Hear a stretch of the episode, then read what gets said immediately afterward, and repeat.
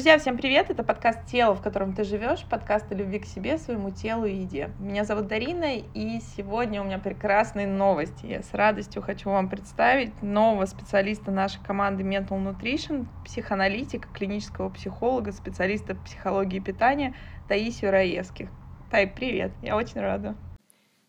Дарина, привет! Я тоже очень рада приветствовать тебя и всех наших слушателей. С большим удовольствием сегодня э, буду с вами. Да, это супер. У меня отдельная радость. Я уже, по-моему, в соцсетях говорила, что теперь э, в нашем центре, в нашем проекте есть специалисты во всех модальностях, практически во всех подходах психологии. У нас появился наконец-то психоаналитик. Но это, собственно, не один твой аспект. Помимо этого, мы с тобой коллеги в части клинической психологии, что тоже очень важно, особенно в работе с нарушениями расстройствами пищевого поведения, вообще, собственно, со всем, что связано с нашей психосоматикой, которая так или иначе красной нитью проходит по нашей жизни в разные отрезки времени. И вот сегодня я хочу поговорить с тобой, услышать тебя в части того, как вообще с нами разговаривает тело. И сегодня мы говорим с тобой о весе, и обычно, когда мы говорим вес, у всех ассоциируется таким триггером лишний вес. Но, друзья, вес бывает и недостаточный, и не, та самая нервная анорексия, это считается одним из самых страшных заболеваний из класса расстройств пищевого поведения, потому что у него огромная летальность. И говоря о нем, анорексии мы не очень много говорим, потому что я приверженец того, что все-таки должна быть госпитализация. Как минимум потому, что у девочек, которые страдают нервной анорексией, не вопрос в том, что они так себя контролируют. И кто нас давно слушает, кто не слышал, переслушайте, пожалуйста, наш выпуск с Марией. Это победительница шоу «Топ-модель» по-украински, которая при всей этой внешней успешности болела тяжелейшей формой анорексии. И, как вы понимаете, у всего есть оборотная сторона медали. Так вот, говоря об этом, там срабатывает в какой-то момент механизм, что человек, по сути, отказывается от своей женственности, то есть растворяя свои вторичные половые признаки.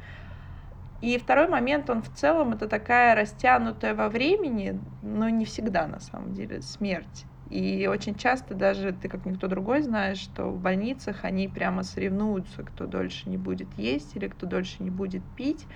И, казалось бы, при общем как будто бы моральном здоровье, во всяком случае не здоровье, а адекватности. Все-таки, если мы говорим о шизофрении, это заболевание, это заболевание все-таки биологической, генной, генетической природы, то анорексия, она имеет в себе большущий процент генетики, но там очень важна психология, и поэтому с ними работать, друзья, нет, неправда, не, не могут, не можем онлайн, и мы не берем таких э, пациентов, клиентов в работу. Единственный специалист нашей команды это врач-психотерапевт, психиатр Татьяна Трифоловская. Потому что нервная анорексия, повторю, это такая уже крайняя форма наших нездоровых отношений с едой.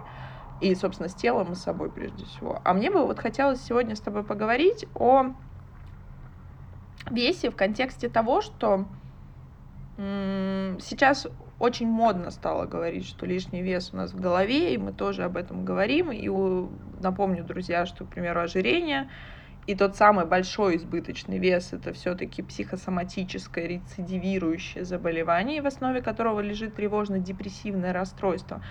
А вот как тело меняется? То есть расскажи, пожалуйста, вот как с точки зрения тебя, специалиста, как ты это объясняешь клиентам, как вообще это работает, из-за чего может меняться наше тело ввиду отсутствия объективных на то причин.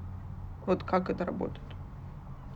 А, да, я, наверное, хотела бы сперва сказать, что вообще наше тело это такой, в общем, пластичный механизм, да, и на него очень много чего влияет. То есть это целая совокупность каких-то сенсорных восприятий, психических переживаний и все, что вообще вокруг происходит в течение нашей жизни, там от самого рождения, да, может быть даже еще внутри, внутриутробных каких-то моментов э, до момента, где мы находимся сейчас. В общем, все это собирается и интегрируется в нашу психику и в центральную нервную систему. И в дальнейшем, конечно же, это все формирует э, так называемый образ тела, который э, предшествует самому строению тела и вообще определяет его. То есть то, что в нашей голове действительно может быть более первичным, чем мы видим в своем отражении да, в зеркале. Вот. И я очень э, люблю э, со своими клиентами путешествовать, так скажем, по их истории веса, да, то есть не, не просто через историю их жизни, она, конечно же, всегда э, имеет очень большое значение, да, но если мы смотрим на эту жизнь в разрезе именно нашего веса, то мы находим очень много интересных моментов. А, вообще мы видим нашу жизнь в новом а, ракурсе, да, и это помогает нам вообще вспомнить многое и осмыслить, переосмыслить и, может быть, понять вообще, куда двигаться дальше. А, как правило, мы начинаем с того воспоминания, да, когда вообще впервые в жизни возникло какое-то недовольство своим телом, когда вообще захотелось что-то с этим сделать, куда-то что-то это как-то там спрятать, засунуть, да, и так далее, и вообще как человек с этим справлялся. А, и потом мы можем даже а, вообще вот эту всю историю представить себе в виде какого-то линейного процесса, да, вот как мы, например, там можем себе представить эволюцию человека во времени, также можем представить и эволюцию там своего представления о себе. И это очень интересно, потому что на такой вот временной шкале мы можем увидеть а, либо ровную линию, да, либо какие-то всплески, пики там вверх или вниз. И каждый этот пик мы можем как раз-таки проанализировать, вспомнить и понять, что же там происходило. А, кроме того, а, мы можем вспомнить, да, когда вы себе вообще нравились, вот, когда э, вес и в тело, да, отражение в зеркале себе вообще казалось там приятным, да, притягательным, и ничего не хотелось делать, когда мы были спокойны и могли с этим жить. Вот. И в конечном итоге мы можем вообще много чего отследить от того, что вообще происходит сейчас, что происходило тогда, тогда, да, и куда нам вообще двигаться дальше. И, например, даже можно таким образом определить, какой а, тот самый биологический вес, который генетически как-то нам предопределен, да, и именно в нем мы можем жить спокойно, комфортно, не причиняя себе никакого вреда. Вот. Ну и в конечном итоге, конечно же, прийти к какому-то представлению об образе тела. Да, спасибо, правда, это очень интересный подход, потому что мы, когда работаем терапии, и ты также наверняка, мы отчитываем от момента, к примеру, приходит клиент с запросом, вот у меня вырос вес. Мы обычно отчитываем где-то полгода назад, а что было вот там, не сейчас с вами, друзья, и вот вы попробуйте тоже себя протестировать на этот момент. Если происходит резкая прибавка в весе, допустим, вы начинаете отекать, либо наоборот какой-то резкое снижение веса. Но обычно у кого есть небольшая расфокусировка с телом, снижение веса, что является типичным, да, особенно вот на нашем резком стрессе, то есть считается типичное поведение, да, это я не хочу есть, когда я на стрессе, то у тех, у кого нарушение пищевого поведения, тех, у кого сложные отношения, скажем так, определенные отношения с собой, со своим телом, там идет, наоборот, атипичное поведение. То есть нам хочется больше есть, или, допустим, мы не, не начинаем есть, но наше тело начинает как будто бы выбирать в себя воду, и вот мы такие все становимся тяжелые. Отсчитываем полгода назад. А вот ты сказала сейчас фразу, что найти ту точку на временной карте, где я себе нравилась, где я себя не оценивала. И если вернуться в детство, в наше любимое детство, мы же рождаемся, мы не знаем, какие мы должны быть. Мы просто окей, как бы такие, какие мы есть. У нас нет никаких по поводу этих, этого сомнений. До того момента, пока, друзья, мы не ударяемся об чью-то критику. И, кстати, не обязательно критику нас. Может быть, об критику родителей кого-то со стороны. И мы начинаем примерять на себя образы. Маша вот такая, а я другая. Получается, если про Машу говорят, что она хорошая, получается, я как будто бы тогда плохая. Или наоборот, или, допустим, мама, мы же отождествляем, я вам уже рассказывала, что мы до четырех лет вообще не отделяем себя особо от мамы, и нам кажется, что мы одно целое. Если мама критикует себя, соответственно, мы также понимаем, что мы нехорошие. Ты знаешь, очень часто есть истории, я знаю, что у твоих клиентов тоже наверняка они приносят такие вещи к тебе и делятся ими, что действительно критикующая себя мать, которая говорит там, я опять растолстела, друзья, подставьте свое, но это часто это считается в нашем обществе ну, достаточно бытовая история. Девчонки там, подружки между собой делятся, там, я опять растолстела, пора на диету или что-то еще. И дети это слушают и примеряют на себя и понимают, ага, то есть когда я толстая, значит, я плохая, значит, я не хорошая. И отсюда мы начинаем искать, ведь зачастую потрясающие женщины, очень красивые женщины, они смотрят на себя в зеркало и говорят, как бы я ни выглядела, что бы я ни делала, первое, на что заостряется мой взгляд, это мои недостатки. Их всегда, они всегда будут не знаю, когда мы делаем нос, закачиваем губы, потом у нас резко становятся уши непропорциональные, какой-то там хвост нам мешает, что-то еще. Ну, то есть мы придумаем, всегда наша психика найдет до чего докопаться. И мой вопрос, а как тогда как тогда вообще понять, в какой момент произошел слом, то есть каким образом? И для меня это получается, что это возможно только в терапии, потому что там как минимум срабатывает защита, и психика туда нас просто уже не пустит. Да, все верно. И очень хочется присоединиться к словам по поводу того, что ребенок, он действительно как губка и впитывает все, все ценности семейные там привычки, традиции своей там матери, семьи, бабушки и так далее. И бывает очень много примеров, когда первый вот такой вот опыт как раз-таки появлялся там чуть ли не в пять лет, когда девочка садится на диету, потому что мама худеет. Бывают истории такие, что мама сидела на диете, и все дома сидели на диете. А бывало такое, что мама сидит на диете, а, и кажется, что вот сейчас ребенок, не дай бог, потолстеет, и поэтому я его заранее как бы ограничу, чтобы он не ел того, десятого, третьего, да, и в конечном итоге это все перерастает в самое такое первичное, да, отправную точку к нарушениям каким-то в дальнейшем с нашей пищей.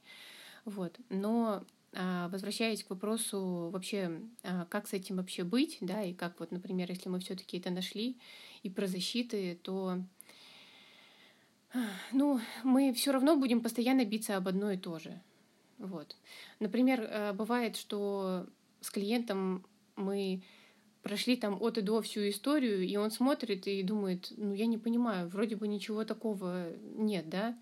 И тогда мы возвращаемся, как будто бы делаем шаг назад и смотрим еще раз на вот эту шкалу, да, и мы можем увидеть, что, например, один и тот же вес был в какие-то периоды, но он идентичный. И мы просто можем об этом побеседовать, да, и оказывается тогда, что, например, эм, ну, была какая-нибудь там очень грустная любовь, был какой-нибудь стресс на работе, какие-нибудь там невероятные дедлайны, когда человеку вообще приходилось там бесконечно вообще работать, и ел он только там на ночь, там, да, условно, там очень много. Или наоборот, э, очень сложно там переживалась сепарация, и для того, чтобы ну вот иногда бывает э, такое состояние слияния, да, у матери там и у дочери там или у там с парнем, ну, реже с парнем, чаще все-таки с дочерьми это бывает, когда кажется дочери, что если, например, она покинет свою мать, то мать умрет. Ну а как она может покинуть свою мать? Она может ее покинуть, либо уйти в отношения, да, но это тоже равно смерть матери, либо она может уйти в работу, это тоже смерть матери. То есть как бы, э, что бы она ни делала, как будто бы ее всегда будет подталкивать к убийству вот этому какому-то метафорическому своего самого дорогого человека, да, своей части себя. И как раз-таки здесь может быть два выхода, очень радикальных. Либо уйти совершенно в отрицание еды, да, и тогда я ну, не ем, да, то есть не живу. Либо а, в выстраивании вот этой вот большой ограды в виде веса, который отталкивает всех вокруг, с одной стороны, но с другой стороны навсегда сохранит вот эти важные узы. Вот. Поэтому очень важно каждый, да, каждый раз вот этот вот э, как бы разворот да, на то, что было тогда и что здесь и сейчас. Ну и действительно ты хорошо упомянула про то, что про не то чтобы выгоды, но про, ну по сути, механизмы спасительные, как кажется нашему подсознанию, у нашего веса. И вот ты сейчас упомянула, это же тоже такой антисексуальный предохранитель, наверное, вот как-то я так могу назвать, что женщина боится близости, женщина боится этой внутренней сексуальной энергии, а, друзья, напомню, что это равно жизненная наша энергия, то есть это у нас немножко... Тут тоже нужно понимать, что, Таисия, я думаю, что ты согласишься, что у нас нет такого не психообразованием. Мы вот сейчас, мне кажется, подкастом тоже в какой-то степени занимаемся и самопсихообразованием, и психообразованием других людей. И у нас нет, мы не говорим о сексуальности, у нас все равно это не принято. У нас это есть либо с каким-то переизбытком, то есть если сказать слово сексуальность, я думаю, каждый представит плюс-минус что-то такое очень стереотипичное, может быть, с поправками, но глобально это будет что-то достаточно понятное. Это будет красивая женщина с определенными формами, или там мужчина тоже, опять же, с какими-то канонами форм. И не важно, что, собственно, каждое столетие или 50-летие эти каноны меняются, а мы, женщины, стигматизируются, и вот это понятие красоты сейчас красивый равно худой, равно стройный, и иногда эта худоба, она ниже вообще собственно, друзья, физиологической формы, и я имею право об этом говорить, потому что являюсь также специалистом и по физическому здоровью. И тут как будто бы лишний вес спасает меня от вот этого тестирования своей сексуальности. То есть тогда абсолютно точно на меня, условно говоря, никто не посмотрит, я в безопасности. И ты говоришь тоже, опять же, сепарация, она очень важна. И Зачастую это вскрывается абсолютно случайно в терапии.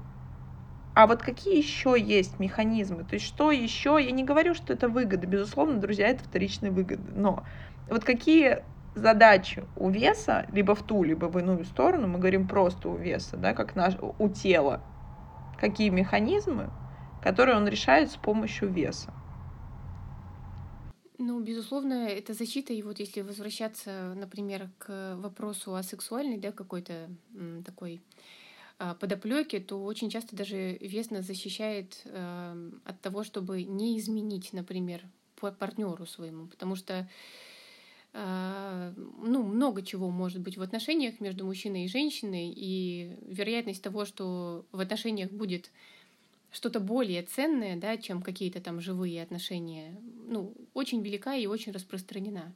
И тогда от такого партнера уйти будет очень страшно и будет безопаснее, да, вот как раз-таки защитить себя вот этим вот каким-то ореолом, да, может быть, веса любого, худого там или э, большого, в общем, любого но это поможет как будто бы себя дистанцировать, да, то есть, например, вот я сейчас там, может быть, не очень привлекательная, и значит, другие на меня не посмотрят, вот. Ну и в целом это и для себя тоже какой-то такой, наверное, момент именно внутренний, да, потому что очень часто, на самом деле, женщины с, в разных формах нравятся очень разным мужчинам вообще. Это никогда не имеет никакого значения. Вот. Самое важное — это то, как сама на себя смотрит женщина, она от этого, в общем-то, и ведет себя определенным образом. Вот. Но если в ее представлении там, вес ее защитит да, от мужчин, ну, действительно, он будет ее защищать, потому что она может как-то по-другому будет себя вести, ходить не в те места там, или общаться с какими-то определенными людьми, где никогда в жизни у нее не произойдет этой измены. Вот. Ну вот это, например, один из вариантов. Еще интересный э, момент бывает, что, например, на работе, да, для того, чтобы идентифицироваться с группой, надо иметь какую-то определенную форму. Но так как это, ну, прям критически важно для человека, да, то он начинает э, постепенно приближаться к вот этой форме. А, это может быть по-разному. Может быть, там, не знаю, 5 чаепитий в день с какой-нибудь шоколадкой, да, и, в общем-то, нравится, не нравится, но человек присоединяется к этому, и а, благодаря этому он уже часть группы, с одной стороны, а с другой стороны, как бы, возможно, он приближается к тому весу, который нормален для этой группы. Иногда бывает такая ситуация, когда по должности но должен быть вроде бы вес. Это тоже кажется странным, да, но вот бывает у мужчин такое, что он вот бац и прибавил там 15 килограмм. Откуда? Ничего вроде не предвещало, ем так же, работаю так же, хожу там на спорт, все угодно, но вот эти 15 килограмм и все, не могу. А потом оказывается, что а было повышение, да, и вроде бы как таким вот худым, ну, не солидно выглядеть. А вот как бы есть, это уже все статус. Вот, бывает и такая история. Друзья, ладно, если возьмем лишний вес, мы уже говорили с нашим психотерапевтом, специалистом по РПП Мариной Емельяновой в прошлых выпусках о том, что это же прекрасно дает нам индульгенцию на то, что у нас что-то не получается. Ну, к примеру, там на работе меня не повышают, потому что почему? Потому что я толстая мужчину не могу встретить, потому что я толстая или что-то. И тут, друзья, внимание, прислушайтесь к слову толстая. За этим словом стоит все, что угодно, кроме веса. Я плохая, я какая-то не такая, меня не выбирает что-то еще. И всегда я клиентов спрашиваю, тестируйте, что для вас означает слово толстая. И в этом месте это как будто бы тогда плюсы. То есть зачем подсознанию отпускать весь этот вес, если он так вас сберегает? Сберегает от неудач. И плюс еще важный момент, эм, я думаю, ты тоже такие прикольные истории раскапываешь, достаточно интересные кейсы о том, что когда у вас лишний вес, вы можете не конкурировать, не конкурировать с женщинами. Вы как будто бы вне игры. То есть, условно говоря, полные женщины, они не проигрывают, потому что они даже не вступают в эту хватку. То есть вам как будто бы не нужно тогда себя ни с кем сравнивать. Вы уже признали, заранее подняли белый флаг, и на этом как бы закончилось. Другой вопрос, что это убивает самооценку и вообще в целом восприятие себя, мира.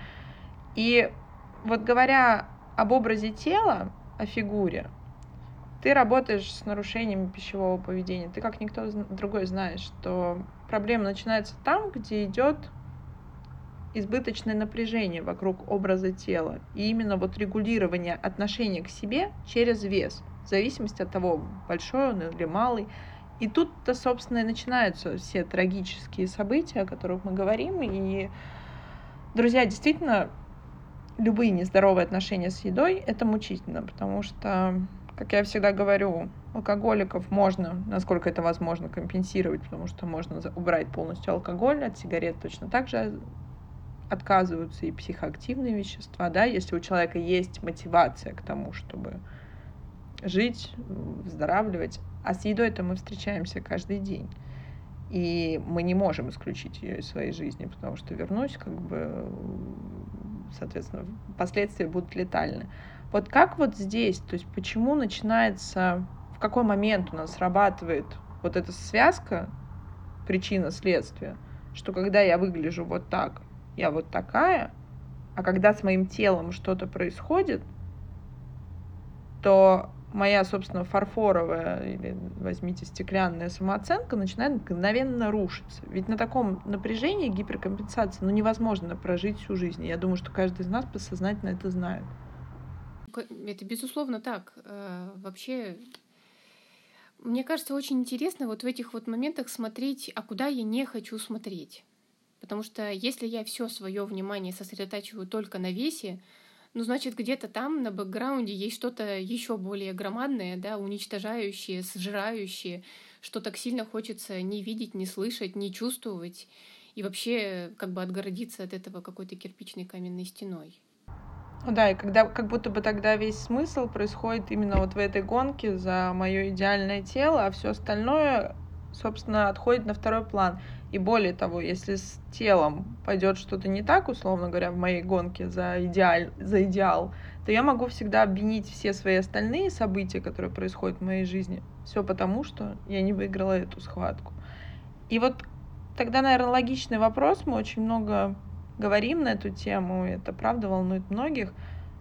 То как вообще, что делать? То есть что, как ты работаешь с этим? Что ты можешь рассказать вот какие-то, может быть, маленькие лайфхаки могут вопросы себе для наших слушателей, потому что это правда важно.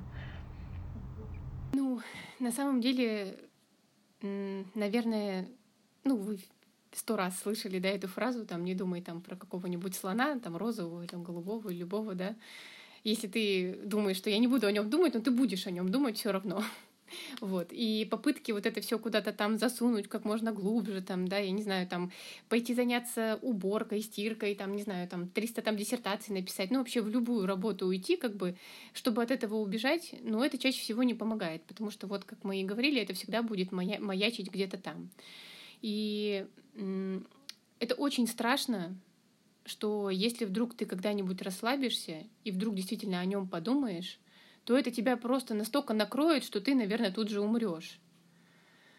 Но если все-таки каким-то образом вот эту смелость себе найти, да, и, и дать себе все-таки с этим соприкоснуться, ну, хотя бы минимально, насколько возможно, да, там хотя бы представить, что он там на коленках условно у тебя сидит, да, то есть, ну, все-таки как-то абстрагированно немножечко на это смотреть, как будто бы со стороны, с какого-то вот момента отдаления, да, или представить себя через друга, что это твой друг, и вот этот вот слон его преследует, то а, мне кажется, уровень тревоги обычно начинает постепенно снижаться.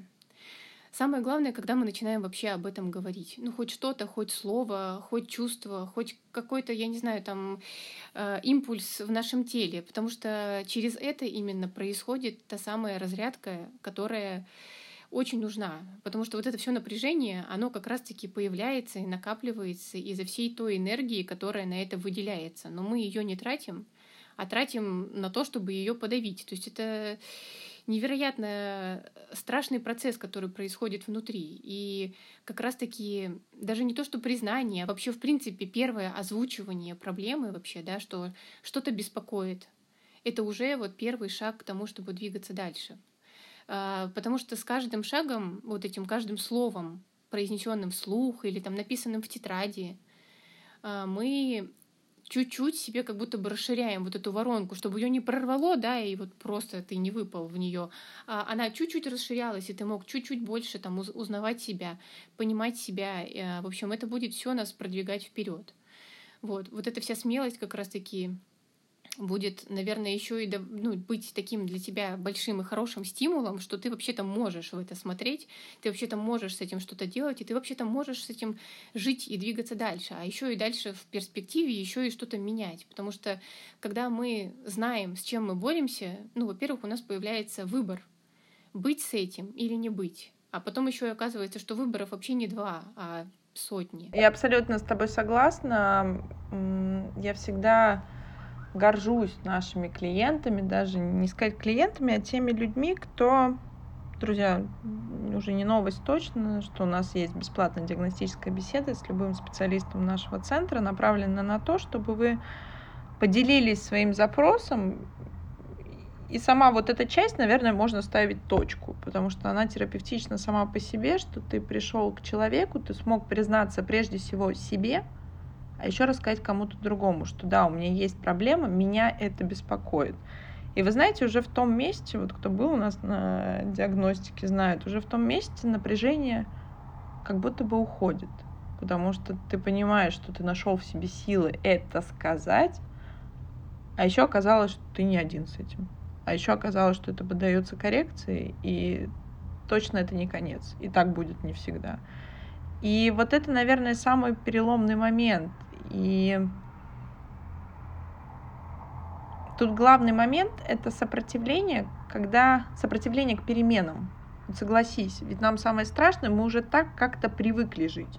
Мы привыкли в этой гонке, к примеру, за идеальное тело, или привыкли к этому циклу диета, срыв, диета или привыкли себя считать толстой, или привыкли себя считать плохим, или привыкли себя считать недостойным, каким-то еще подпишите. Обычно к нам с хорошими мыслями не приходят о себе, то есть все-таки приходят тогда, когда что-то болит и что-то волнует.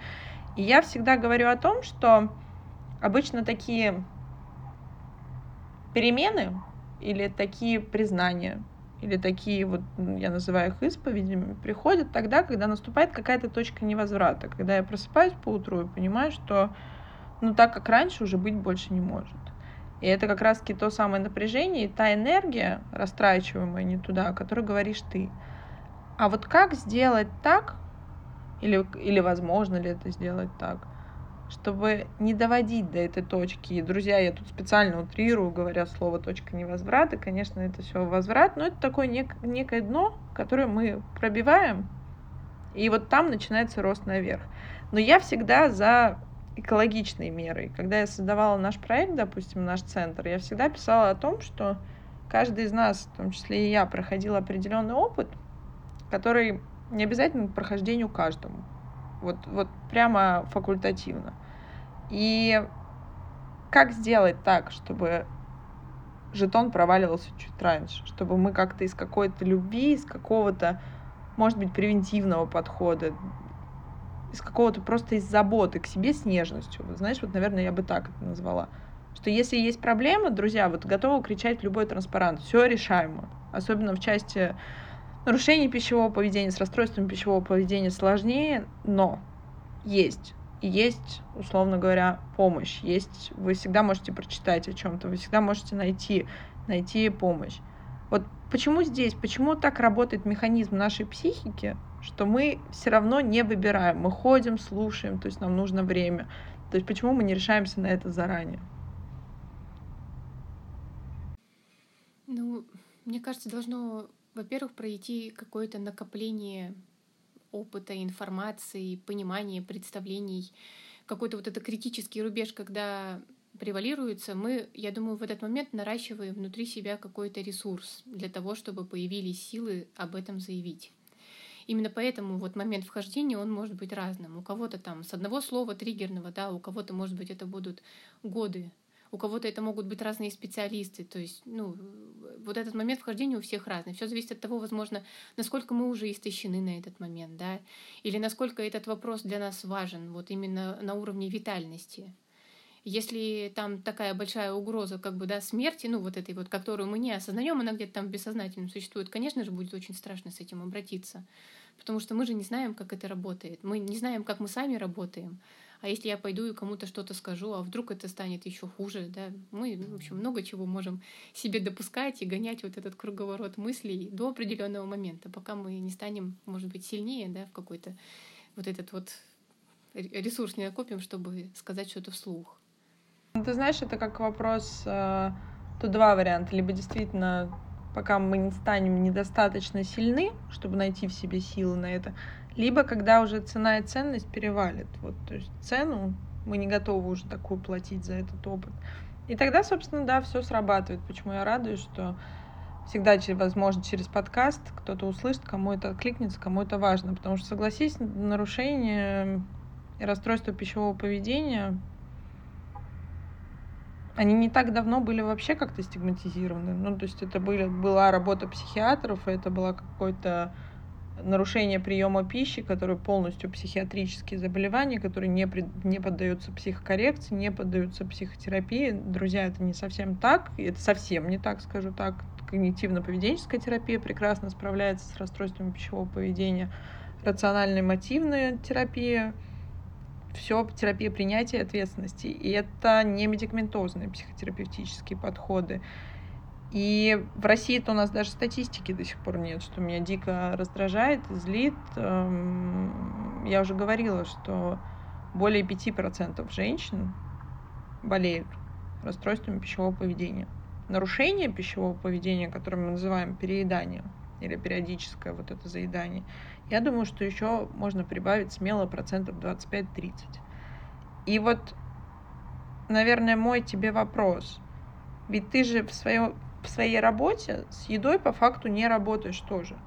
Ты работаешь с какими-то другими частями. То же самое касаемо лишнего веса там, или, или недостаточного веса.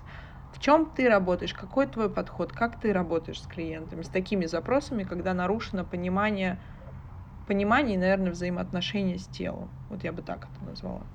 На самом деле работа во многих может идти направлениях, но поскольку у меня база психоаналитическая, мы всегда работаем вглубь. И на самом деле о еде не звучат слова в конечном итоге в работе. Вот. Еда может быть озвучена буквально там в каких-то небольших моментах, да, но потом, как правило, клиент об этом уже не говорит. Все вот эти вот, э, все, что было вложено, все эти смыслы, которые были вложены в еду, они начинают звучать уже открытым текстом.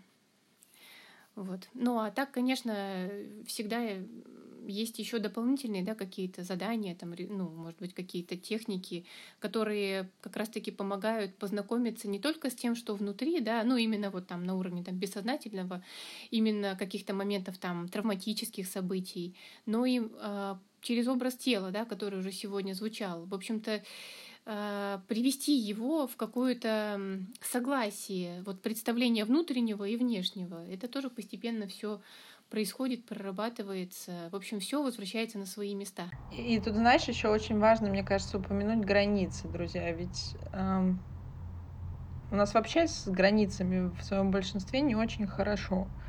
А границы, что такое границы? Это где заканчиваюсь я и начинается другой человек. А мы как иногда не проходим сепарацию и не можем из нее выйти, так мы и расплываемся и это действительно, мне кажется, то, с чего начинается любая терапия, связанная все-таки с отношениями с собой. И Ты знаешь, наверное, вот ключевое, во-первых, спасибо тебе сегодня за наш выпуск. То, что мы еще раз поднимаем те, тему образа тела, это правда важно. И ключевое здесь, ты знаешь, что наше тело, проблемы начинаются, собственно, там, где тело служит для нас картинкой. Вы знаешь, как визитка раньше. Сейчас мы не пользуемся, друзья, с вами визитками, а раньше это было визиткой. То есть оно нас интересует с точки зрения его привлекательности, опять же, субъективной, на которой у нас у каждого есть образ, как бы оно должно выглядеть, чтобы моя жизнь сложилась идеально. А вот как оно себя чувствует, как оно проживает, чем дальше мы уходим в технологии, чем дальше мы уходим в процессы, мы как будто бы теряем вообще эту связь с телом. И вот мы с тобой начали сегодня разговор о том, о линии времени веса, в какой момент он начал меняться в ту или иную сторону, нет ли там каких-то последовательностей. И мне кажется, это каждый раз точка в системе координат, где мы потеряли эту связь с телом, где мы в какой-то момент выбрали его не услышать. А, друзья, если вы будете чуть-чуть внимательнее к себе, хотя бы понемногу, это процесс, естественно, не быстрый, то, как мы теряем контакт, также его и находить, это тоже, тоже время. Слышать сигналы своего тела, вы очень быстро заметите, что тело, а, никогда не врет, и мы всегда, как э, психотерапевты, как психологи, смотрим на ваши невербальные посылы, то, что вы нам показываете микродвижениями, микроулыбками, микропозами. Это все очень важно, и это все очень показательно. А второй момент, что тело реагирует намного раньше, чем ваш, ваше сознание как бы добирает и подбирает под это и мысли, и эмоции, и как вам нужно себя повести. А тело знает все наперед. И это ключевое уважение. Я всегда это, знаешь, говорю своим клиентам. Вот вы пока сидите, расстраиваетесь, что, собственно, вам не ответил кто-то на телефонный звонок или какой-то начальник у вас не такой, ваше сердце уже перекачало непонятно сколько литров крови, и, собственно, все сосуды работают, кости, суставы двигаются. Это правда чудо. Вот если вы начнете с интересом наблюдать за этим, ведь мы же начинаем ценить только когда, не знаю, руку, когда у нас перелом. Вот нам очень хочется, нам очень это дискомфортно, нам хочется вернуться все, что все как есть. И очень часто клиенты, которые рассказывают о своем диетическом опыте, а я напомню, что расстройство пищевого поведения может начаться с первой диеты. Это кому как повезет в этой лотерее. И оказывается то, что лишнего веса там изначально-то не было. Было что-то другое. И всегда отслеживайте. Вот мы с тобой сегодня Тай, сказали о том, что отследите сами с собой. Вот если у вас сейчас изменения в весе, а что было там 6 месяцев назад? Что произошло такого? И я абсолютно уверена, что вы найдете какой-то момент, на что обратить внимание. И второй момент, вот я уже давала это задание – Спросите себя, это абсолютно атипичный вопрос, который задают, при, к примеру, когда к нам приходят на нормализацию веса и пищевого поведения, но он самый правильный. Зачем мне не худеть? Чем мне поможет это в жизни? Как мне это уже помогает? Посидите с этим вопросом, важно его написать, и поверьте, день, два, три, у вас так или иначе ответ он придет. Он чаще всего приходит на самом деле сразу, просто мы его уверенно не хотим слышать. Поэтому это хорошее задание для саморефлексии. Спасибо тебе большое за наш подкаст. Да, Дарина, большое спасибо. Мне было тоже очень интересно участвовать. Ну, это не последний и подкаст. Теперь, теперь они у нас будут гораздо чаще. Поэтому, друзья, это был подкаст «Тело, в котором ты живешь». Пока-пока.